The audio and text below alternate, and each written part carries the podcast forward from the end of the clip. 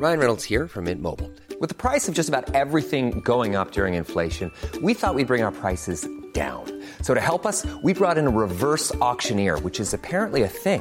Mint Mobile unlimited premium wireless. Ready to get 30, 30, bit to get 30, bit to get 20, 20, 20, bit to get 20, 20, bit to get 15, 15, 15, 15 just 15 bucks a month. So, Give it a try at mintmobile.com slash switch. $45 upfront for three months plus taxes and fees. Promo for new customers for limited time. Unlimited more than 40 gigabytes per month. Slows. Full terms at mintmobile.com. Ryan Reynolds here from Mint Mobile. With the price of just about everything going up during inflation, we thought we'd bring our prices down. So to help us, we brought in a reverse auctioneer, which is apparently a thing. Mint Mobile unlimited premium wireless. Ready to get 30, 30, bit to get 30, bit to get 20, 20, 20, bit to get 20, 20, bit to get 15, 15, 15, 15 just 15 bucks a month. So, Give it a try at mintmobile.com slash switch. $45 upfront for three months plus taxes and fees. Promo rate for new customers for limited time. Unlimited more than 40 gigabytes per month. Slows. Full terms at mintmobile.com. This message comes from BOF sponsor eBay. You'll know real when you get it. It'll say eBay Authenticity Guarantee. And you'll feel it. Maybe it's a head turning handbag, a watch that says it all, jewelry that makes you look like the gem, or sneakers and streetwear so fresh every step feels fly. eBay gets it. So look for the blue check mark next to that thing you love and be confident that every inch, stitch, sole, and logo is checked by experts. With eBay Authenticity Guarantee, you can trust that feeling of real is always in reach. Ensure your next purchase is the real deal. Visit eBay.com for terms. Cool fact a crocodile can't stick out its tongue. Also, you can get health insurance for a month or just under a year in some states. United Healthcare short term insurance plans, underwritten by Golden Rule Insurance Company, offer flexible, budget friendly coverage for you. Learn more at uh1.com. An Erios original. Each week, we decide who's to blame for a historical tragedy. And each week, you tell us if we got it right. My name is Rebecca Delgado Smith, and this is The Aftermath. The Aftermath. Hey everyone, thanks for tuning into this episode of The Aftermath. Today we're speaking with guest expert Professor Harold W. Attridge. Harold Attridge is a retired professor at the Yale Divinity School and a leading scholar of Jewish and Greek literature in relation to the New Testament and early Christianity. He has authored six books, including Hebrews, a commentary on the Epistle to the Hebrews.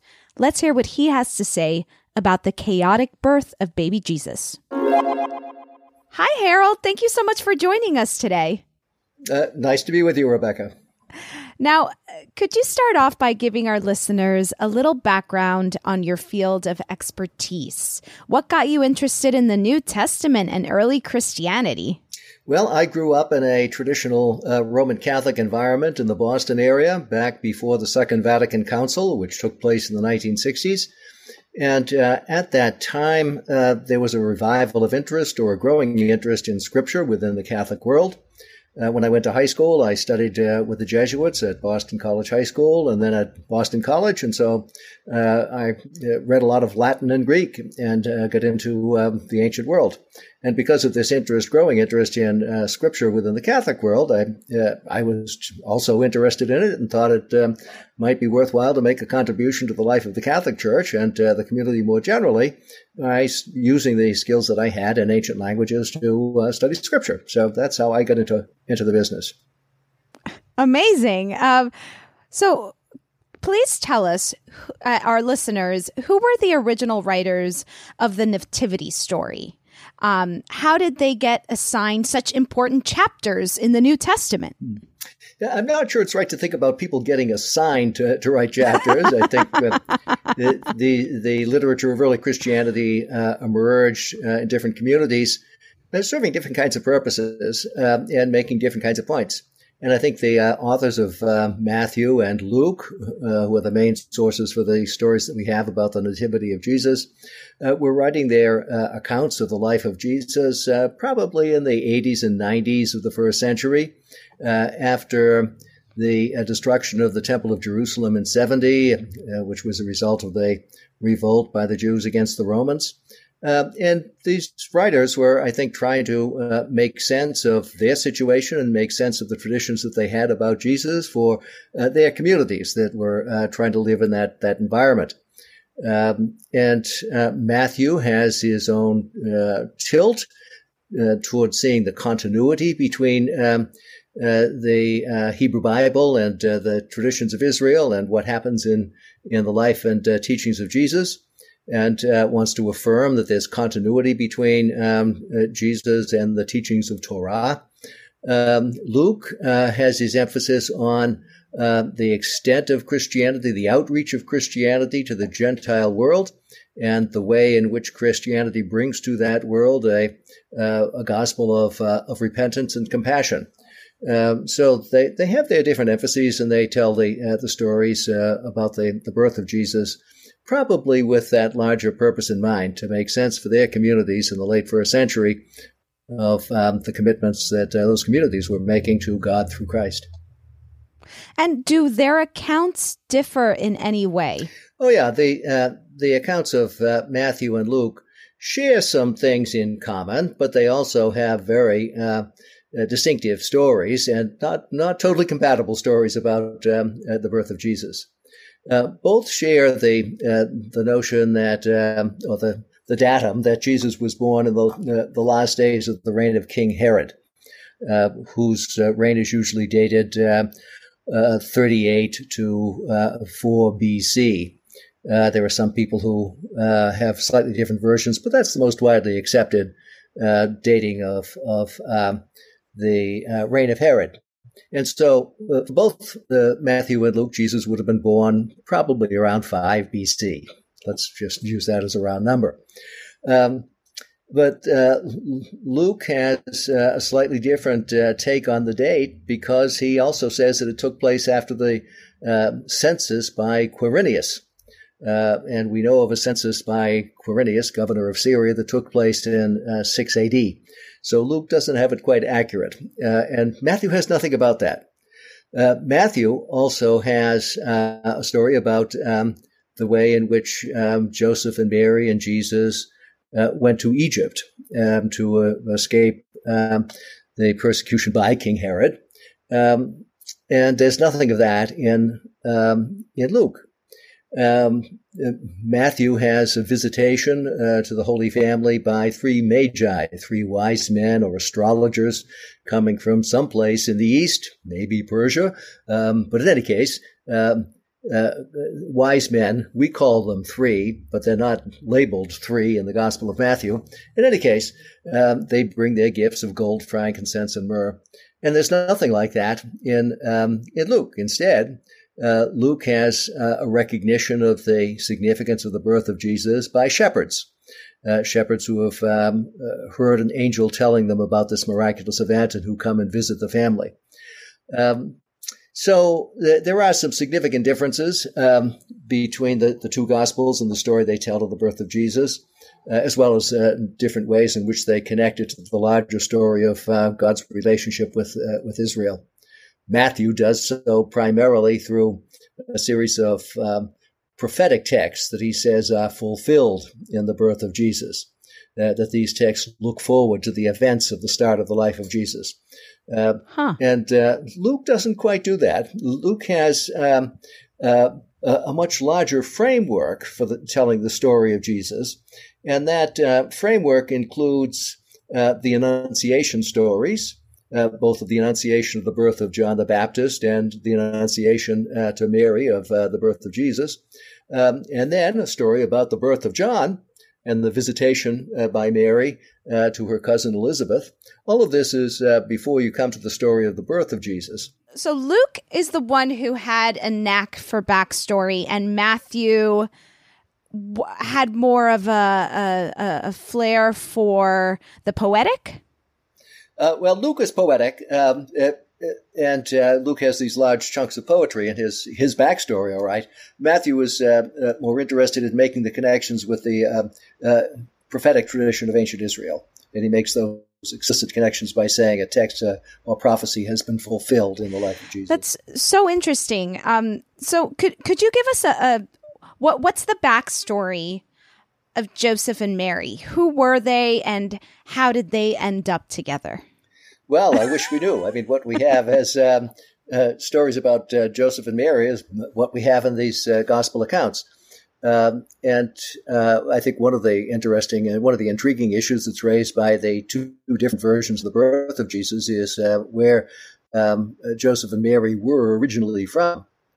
Uh, it's Matthew and Luke agree that Jesus was born in Bethlehem, uh, and both of them have um, ways of trying to uh, explain how Jesus winds up in Nazareth, because all of the traditions we have about Jesus is that he was from Nazareth. Uh, and uh, Mark and John uh, hold open the likelihood that Jesus was born there. They don't have an account of it, but they don't have any uh, account of him coming from someplace else. Uh, so it's Matthew and um, and Luke uh, who have to say something about why he was born in Bethlehem, if that's the case. But they don't they don't have any other information. None of the Gospels has uh, any further information about where Joseph and um, Mary were before uh, they were connected. Uh, Matthew has a genealogy. that might be a little bit of backstory if you want. That places um, Joseph squarely within the tradition of of the Davidic monarchy. And uh, but this too is a way of fulfilling prophecy of saying that Jesus is uh, a descendant of, of King David. Ah. Um, and whether uh, whether there's any historical basis for that is uh, debatable, uh, but that's something that Matthew gives us. Uh, Luke has a different genealogy, which traces the um, the family of Jesus all the way back to Adam. Uh, and why is that? Again, Matt, uh, Luke is really interested in the global outreach uh, of, of the Jesus movement. Uh, not so much it's uh, fulfill. Uh, well, he says it's fulfilling ancient Israel, all right, but Matthew wants to make that point very strongly. So he makes the Davidic connection strong. Now, I have to ask you: Did Matthew and Luke know each other? It, again, it, would be, be, really great if we had uh, you know biographies of, of the writers. I'm so excited to have you on. They, I have so many questions. yeah, well, these uh, they, these are fascinating texts, and they raise all sorts of interesting questions. Uh, the the Gospels come to us uh, anonymously. Uh, there's no statement within them that uh, I, John Q. Doe, wrote the Gospels, but we have um, traditions from the early church dating from the second century about the identity of the Gospel writers.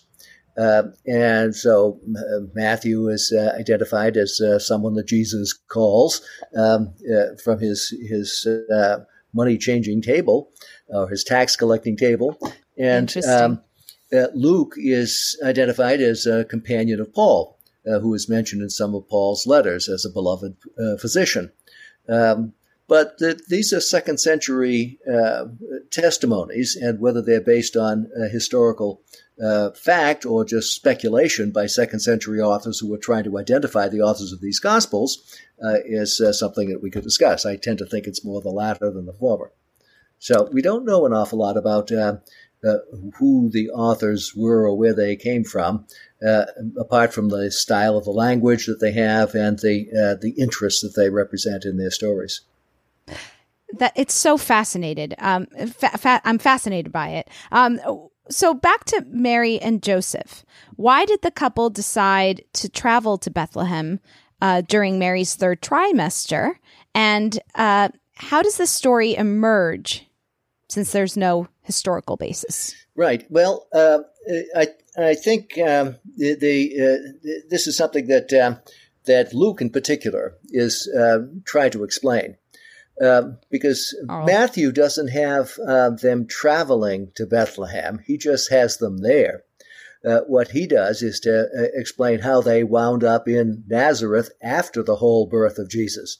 They didn't come from Nazareth. They went there because they wanted to avoid Archelaus, uh, the son of Herod, whom they thought might be inimical to them and um, their son. Uh, so Luke has the story that they were originally from Nazareth and came to Bethlehem because they were forced to do so by the Romans who uh, were taking a census. And I think I've already indicated, the census that Luke refers to took place probably 10 years after the birth of uh, the likely birth of Jesus, if Jesus was indeed born in the last days of Herod, which is probably a reasonable guess. Um, and there, a number of people have tried to reconcile uh, those two elements of, of Luke the birth of Jesus in the last days of Herod and the birth after the census under the governor Quirinius, which takes place only after the uh, elimination of uh, and exile of Archelaus, the son of Herod, in 6 AD. Um, but you can't really do that. what you have is uh, the literary imagination of Luke trying to explain why it is that Matthew and uh, Mary came to Bethlehem. They had to do so because of the census. As a matter oh. of fact, as a matter of fact, uh, the censuses that we know about, and Romans did take some censuses, um, uh, but they didn't do a worldwide census. Uh, that's that's something that uh, Luke's imagination gives us. Okay, uh, they did do a census of uh, of Israel Palestine after the the elimination of Archelaus. why? For tax purposes but they wouldn't have required people to go to their place of birth. They just went around and saw who was living where and what kind of taxes they were going to put on them. so um, the the notion that we have in the Gospel of Luke that um, Matthew and uh, Mary went to Nazareth because they had to because of the census of Quirinius. That's his reasoning getting them there out of Nazareth in time for the birth of Jesus in what everybody um, at that point expected that is, that Jesus was born in Bethlehem. and how did that? But where was he born? Do we know that he was actually born in Bethlehem? No, we really don't. Uh, what we have is probably that sense that uh, uh, that that information that we get in Matthew that there's a prophetic text at the beginning of uh, Micah uh, chapter 5 that says Bethlehem is the place where the ruler of Israel is going to come from. Why? Because it's the city of David. Uh, so messianic hopes were probably connected with Bethlehem. And once you decide that Jesus is the Messiah, then it's a natural inference oh, he must have been born in Bethlehem. So there's oh. probably uh, uh, an element of theological logic that's going into the um, the story world that gives us the story of the birth in Bethlehem, uh, which, as I say, Mark and uh, John don't seem to um, particularly like or know. Uh, in any case, once you have that as a foundation element, then you have to explain, you have to answer the question that you asked. Why is it that uh, Mary and, and Joseph would have gone in the last trimester uh, to, to Nazareth? I mean, to Bethlehem from Nazareth. Uh, and the answer, oh, the Romans did it. So Oh, so it, it sounds like Luke, right? Luke. Is is kind of working his way backwards a little bit. I think that's it, correct. It, it's very similar to the writers of that TV show Lost, mm-hmm. who realized they needed to give us a good ending and kind of work their way backwards. yeah, well, he's trying to make connections, and he's trying to do yeah. so on the basis of what he knows and what assumptions he has. Um, and uh, he makes mistakes, and we can see some other mistakes that he makes precisely in matters of of uh, chronology. Um, so uh, you know, he, he it, thinks it's important and he thinks it's a, a, way of explaining some things, but doesn't always work.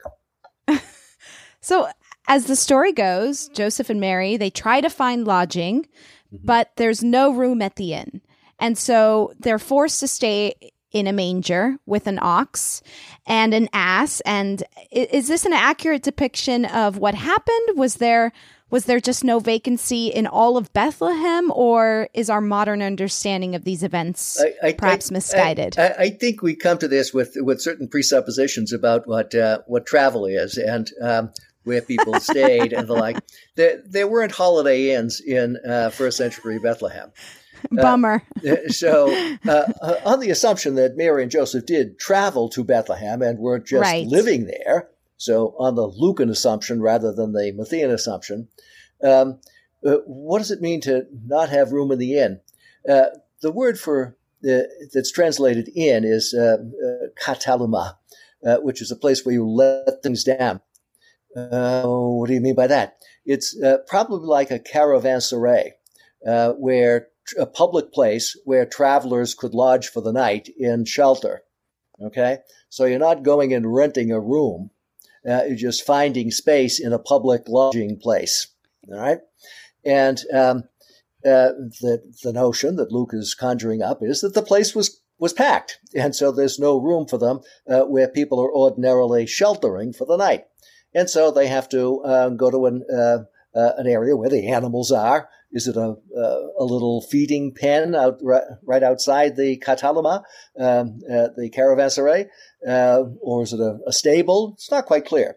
But in any case, a manger is probably simply a box uh, where um, food for the animals, where some grain or um, or uh, hay or something is is put in, and that's where um, uh, where Joseph and Mary uh, put their their firstborn uh, Jesus because um, there was no room in the kataluma. So that's the image that um, I think Luke is trying to create.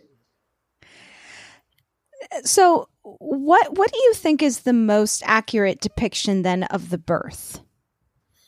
Um, well, I, you know, there's no, uh, when we talk about accuracy, we're usually trying to compare something with data.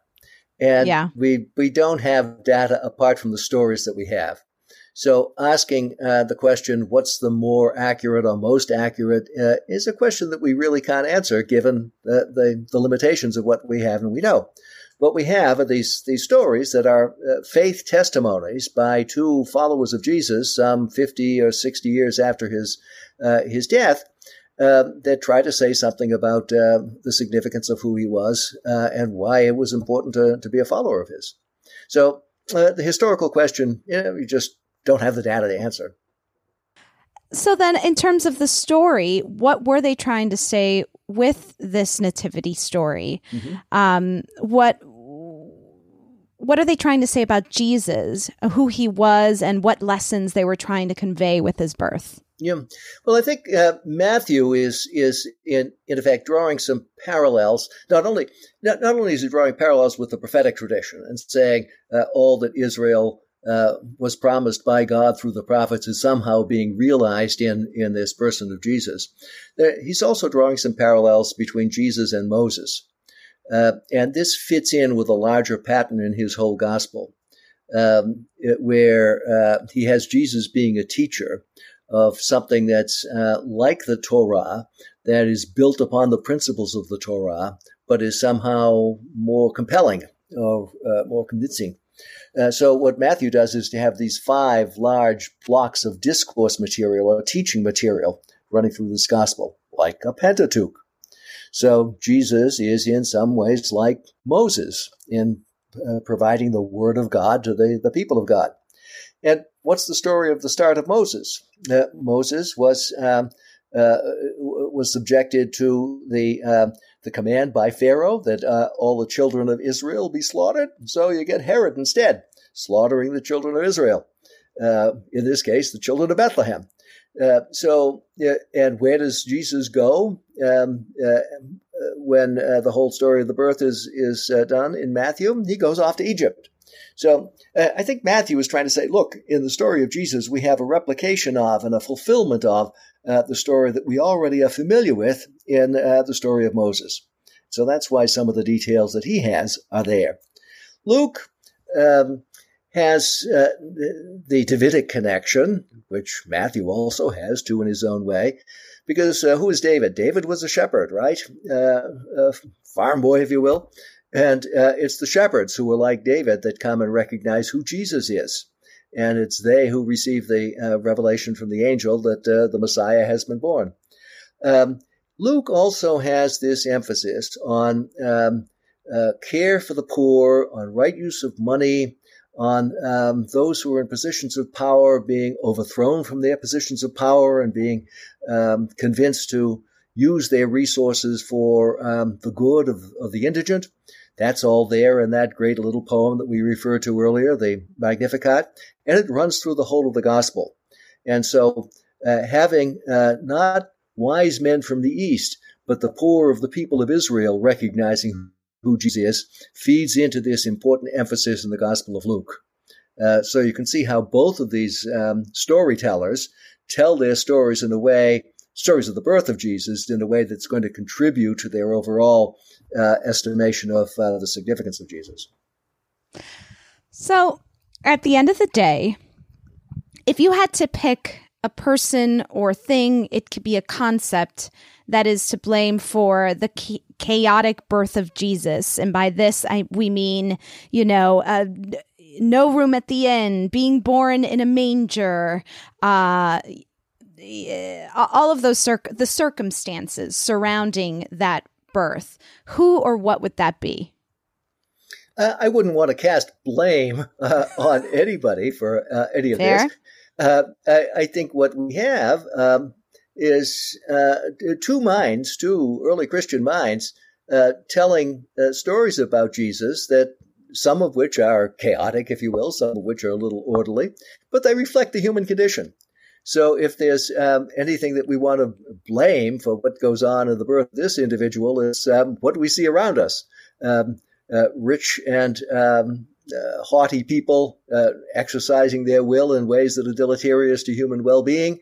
Um, people who are marginalized, uh, who are hoping for divine deliverance or some sort of deliverance, and um, it's into that messy uh, world that God comes through God's Son Jesus. At least that's what uh, the two evangelists believe, and what those who read these texts tend to believe. So, if there's any anything to, to blame, it's the human condition. I, I love that so much. And I think that we were actually circling around that. We had that feeling. Mm-hmm. um, and uh, so it's it has been extremely interesting to speak with you, Harold, and and get some insight on uh, th- what th- what these stories mean and and why they were told in the way they were. Glad you enjoyed it. It's been fun being with you. Thank you so much. Hey, I'm Ryan Reynolds. At Mint Mobile, we like to do the opposite of what Big Wireless does. They charge you a lot, we charge you a little. So naturally, when they announced they'd be raising their prices due to inflation, we decided to deflate our prices due to not hating you. That's right. We're cutting the price of Mint Unlimited from $30 a month to just $15 a month. Give it a try at mintmobile.com slash switch. $45 upfront for three months plus taxes and fees. Promo for new customers for limited time. Unlimited more than 40 gigabytes per month. Slows. Full terms at mintmobile.com.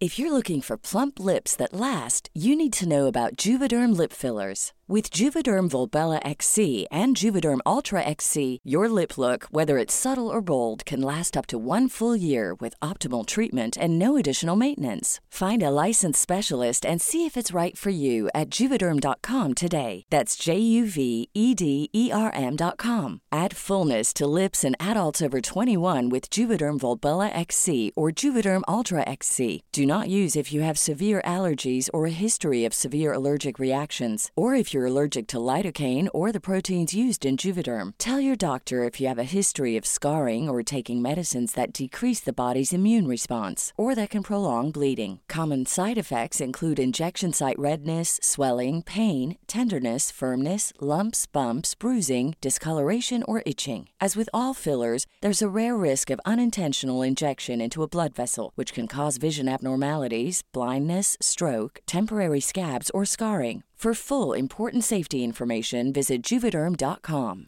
This message comes from BOF sponsor eBay. You'll know real when you get it.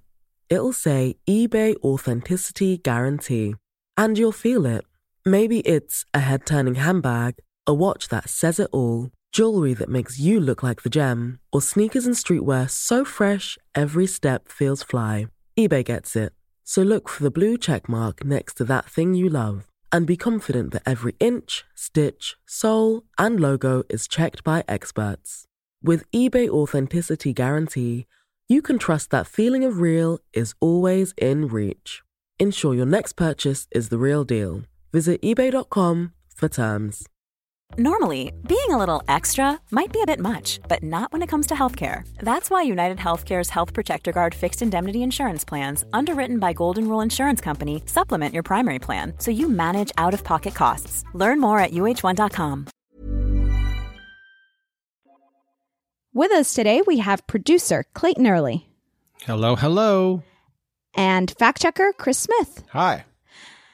I had so many questions for Harold. I just didn't want to let him go. Right. Uh, mm-hmm. Well, as a fact, as the fact checker of the show, I have to say, you know, it's always tough when you have something that, as Harold put it, look, these are different writers telling this story, and they had different intents behind what they were trying to say. Why? Why were they concocting these tales?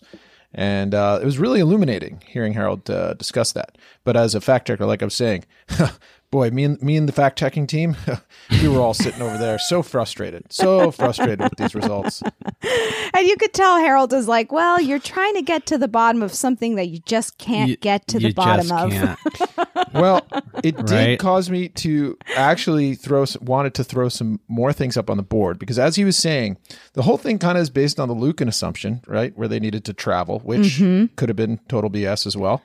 Um, But you know, he did explain that Matthew wanted to draw parallels to Moses, so he could have put Moses up on the board. Oh, And he said Luke was trying to draw a more Davidic connection, so we could put David up on the board. oh, interesting. Uh, yeah, we we just weren't thinking about it in that way.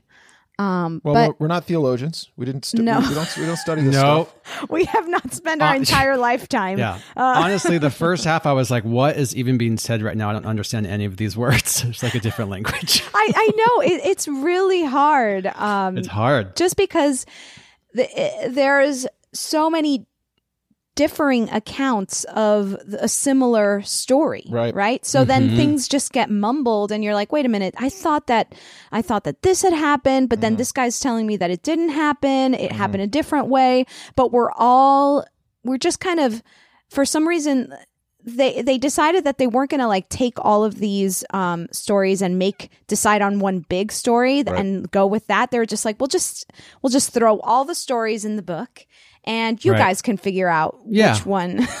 Piece it together. Right, and like he was saying, people did de- dedicate years and lo- their whole entire lives to sort of sifting through this material and trying to, yeah, I guess poke holes in certain versions or draw connections in other versions. But what I thought was so interesting was at the end, what it came down to for him was, look, these texts were created because you know life is messy because the rich and as he put it the rich and haughty people kind of try and take advantage of others. Yes. and that th- this is a messy world where there's wealth inequality there's uh, injustice. And what jesus comes in to do is is sort of be a shining light and guide people in you know the right path. And so you know because that's the intent we could also put up on the board this just messy crazy thing we call life or as he put it the human condition I thought what, what was interesting about that too was just to think about it in today's context. Perhaps this story is not as crazy as we think it is nowadays because the thought of being born in a stable and putting your baby in a manger just seems ludicrous. But thinking back like that was just, you know, these are two minds, he said, telling the stories that reflected the human condition.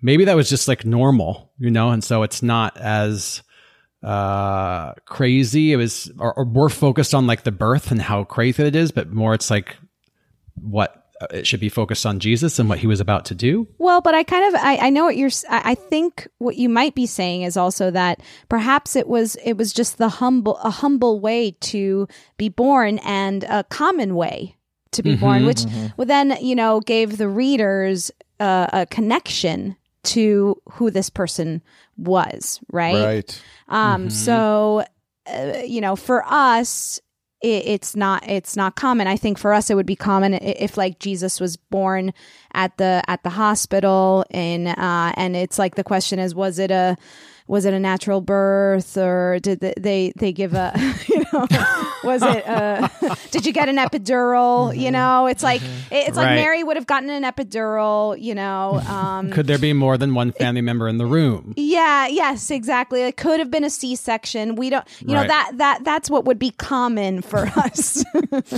Yeah, maybe that's a good idea. Actually, shouldn't they should update the version of Jesus' birth for every new generation if they really want people to relate to the story. Um, you know, it happened. It was in the middle of the night. Cedar Right. Sinai was packed. Uh, was- we called the doctor and he was at a different birth. Right maybe that's it it's just that uh cedar sinai was packed so it was just a home birth oh, that's interesting. So yes, yes. So the the modern translation would, would be they couldn't get a room at Cedar Sinai, not one uh, with a, a, a view or any any of the rooms, and so they just they sent the uh, the midwife over to the house Right. and um, yeah, no room which at is the, common nowadays but still alarming for i think for some people the fear or the thought of a home birth might be s- pretty scary still, right? Right. Although some people are like totally all about it. Yeah, it's true. But uh, instead of the three wise men, it could be the three different food delivery services coming, like DoorDash, Uber Eats. and uh, Uh, caviar, caviar, for sure. Yeah. bringing Mhm. different, what about, bringing what about different Postmates? smelling, bringing different smelling foods. Um, Um, Some of the food is Persian because it came. Yes. from right, right, right. Where Yeah. did it, yeah, where did it come from? One was from a Thai restaurant. Right. you Yeah. uh, for sure. Um, but no, I, I, I, I thought that he blamed the human condition. Um, and and we had this feeling that we were like, okay, you know, we we blame the innkeepers for not having, you know, the compassion to allow right, babe, uh, Mary to give birth in in a more comfortable setting. right. right. And it, it is kind of circling because he did bring up the the rich and, and haughty people. right. Yeah, but it's like all- if I guess if she had more medical empowerment or just empowerment period, she would feel brave enough to go to a, a wealthier resident of, of Bethlehem and say, "Hey, can you help me out because all the inns are full?" I mean, that I fair to say? There's something to that because I think what you're saying about empowerment and you know the reason why we our conversation took that direction was because I guess we you know we're taking in the injustices that we see in our modern context. Oh, right? interesting. And we and we you know and we draw the conclusions naturally. And I think that that would be you know uh, a lesson that Jesus probably would want us to that even little baby Jesus who is so wise, um, who often you see him depicted you know pointing at stuff and um, even as a baby just had a lot to say, but. Um, I don't think he I'm did. is- He doesn't. He doesn't really he have much stuff. to say until he's much older. well, actually, no, but he points He's at a stuff teenager. in those in the baby pictures. He Okay. I think it's an interesting thing to consider, though. Imagine you're just sitting at home watching TV and you get a knock on your door, and there's a woman and her husband being like, "I'm in labor now. Can I go. come into your house and give birth?" There you go. I think uh, And after what- this podcast, the answer should be yes And for what is- everyone. Always. and it's like what is the instinct that would make us say no it, it that is probably to blame in this instance Well, that's the lesson, I guess, right? well That's what the is that gospel. instinct do you think it's like um I don't know these people. I don't know who these people are. How am I going to let them Fear, inside? yeah, inhospitable, just selfishness. Or I'm. I Bad just. hospitality. I bad hospitality. well which we were close I I mean that's you know like We did say that this spurred this spawned the hospitality industry in the ori- initial episode. this is the origin story of the of Four Seasons. of hospitality not just not just one of the biggest religions. okay so bad hospitality I mean, you want to talk about messy, the messy human condition. It's like it all basically amounts to that. It's like, am I, am I Hospitality- willing to help out somebody in need? That's- Hospitality is just trying to bring order to our human needs, Yep, right? I think Mhm. so. I think so. Mm-hmm. Give what you can. Give what you can, and more so. So, what do you think, Rebecca? Do you want? Is there anything you want to change about the initial verdict with uh, Bethlehem and keepers in jail and the lack of medical empowerment given getting the big slap? Um, I think that. Well, do do you think that the the the innkeepers? Well, I, I think the human condition Well, is it- is very is broad, right, Right. So, yeah, Um, and the innkeepers are kind of a symbol of ho- that's hospitality. and and the rich and haughty, right? Yeah, right? In my mind, in, in our minds, yeah, and, and it's again, as as Harold was pointing out, these are all based on a bunch of assumptions, and it's it's you know, it's really like it's like choose your own adventure, basically, when it comes to Bible studies. so I I do think that we kind of kind of nailed it. I mean, I, I feel good about that, Okay. and and and I feel like uh, Harold's response really supported that a little bit, and a little bit, and the fact that he was just like, "Look, there's just no way to get to the bottom of it." Right. Um, As an alarmist, it's frustrating. that but yeah, this has been a tough one. I But it feel like it's we're not to- meant to. That's kind of the point of Right. the Bible is you're not meant to. There's not like the definitive. It's just like Well, and Read, isn't that so interpret, do your best. interesting? Isn't that so interesting? Because there are so many people who are so definitive about the Yes. Bible, and that's True. they're really missing the point in Wow. that it's supposed to be something that you revisit, you re-question, you uh, keep. You know, uh, getting the fact, you know, quote quote unquote facts, you know, or the different stories, putting putting them against each other to, you know, try and get a more accurate depiction and under and at while all at the same time understanding that there will never be one correct Right. way. Truth. Right. so so what do we think about the slap then? Because I feel like the innkeepers as sort of like a symbol of inhospital inhosp bad hospitality Yeah. uh, is is pretty solid for me. But Okay. what about the Yes, I think we medical should empowerment? I, I think we should For change the slap. Okay. And I think we should slap um the human condition for just for uh, you know our instinct, right? Mm. Um That fear we were talking about That- before, of yes. the stranger coming into our house, the human stranger. condition of the time. The human Or just- condition of forever because it's apparently forever. still um Sure.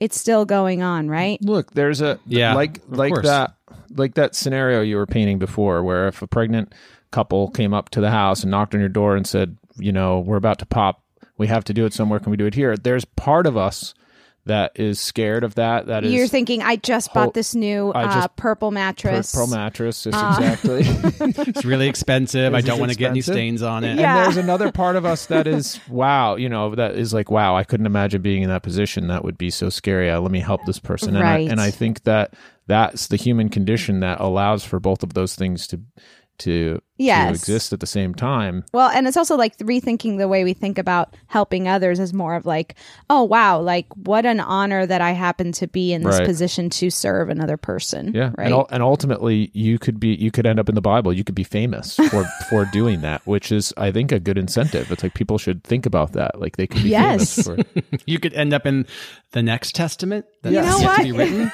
exactly. think about the it that new, way. the newest testament. Or you could just write the newest testament and then you There can you put go. yourself wherever you want. Exactly. Apparently, anybody no, can just that but that's in the there. point. You can't write your own story. Uh, it's You true. have to Okay, you have to do a good enough gotcha. job of living your life so that other people want to write your There story. you go. so, All right. So then we're changing that. We got to call it then, right? For the new big slap. Um, yes, the new the big slap is I'm going to call it human condition. I, wait a minute, let me change that. The messy human condition. Mm. You're getting the big slap. Well, so glad we had Harold on uh, and uh, to answer all of our questions. Uh, really tried to push him to see who Matthew and who Luke were. Mm-hmm. Um, didn't have any solid answers, but you know, we'll. Uh, It's not on him. He's out there. Lo- he's looking for the answers. he really is. Right. Really, He's at this point, it's on Matthew and Luke for not leaving enough breadcrumbs. yes, exactly. Um, but seriously, um, it was uh, re- re- really grateful to have Harold on, and uh, just in time for the Christmas uh, holiday. Mhm. You know, so Mhm. we're we're thinking about uh, baby Jesus right now. Um, but guys, I, I hope you have a wonderful break and a wonderful holiday. Uh, and for those who celebrate Christmas, Merry Christmas. And we will be back next week. Stay tuned because we are going to be discussing Mariah Carey's New Year's Eve 2016 fiasco. Perfect follow up. Perfect follow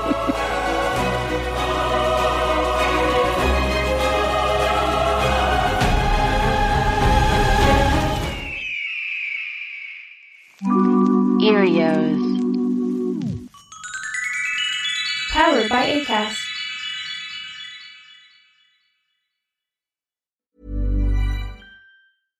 This message comes from BOF sponsor eBay. You'll know real when you get it. It'll say eBay Authenticity Guarantee. And you'll feel it. Maybe it's a head turning handbag, a watch that says it all, Jewelry that makes you look like the gem, or sneakers and streetwear so fresh every step feels fly. eBay gets it.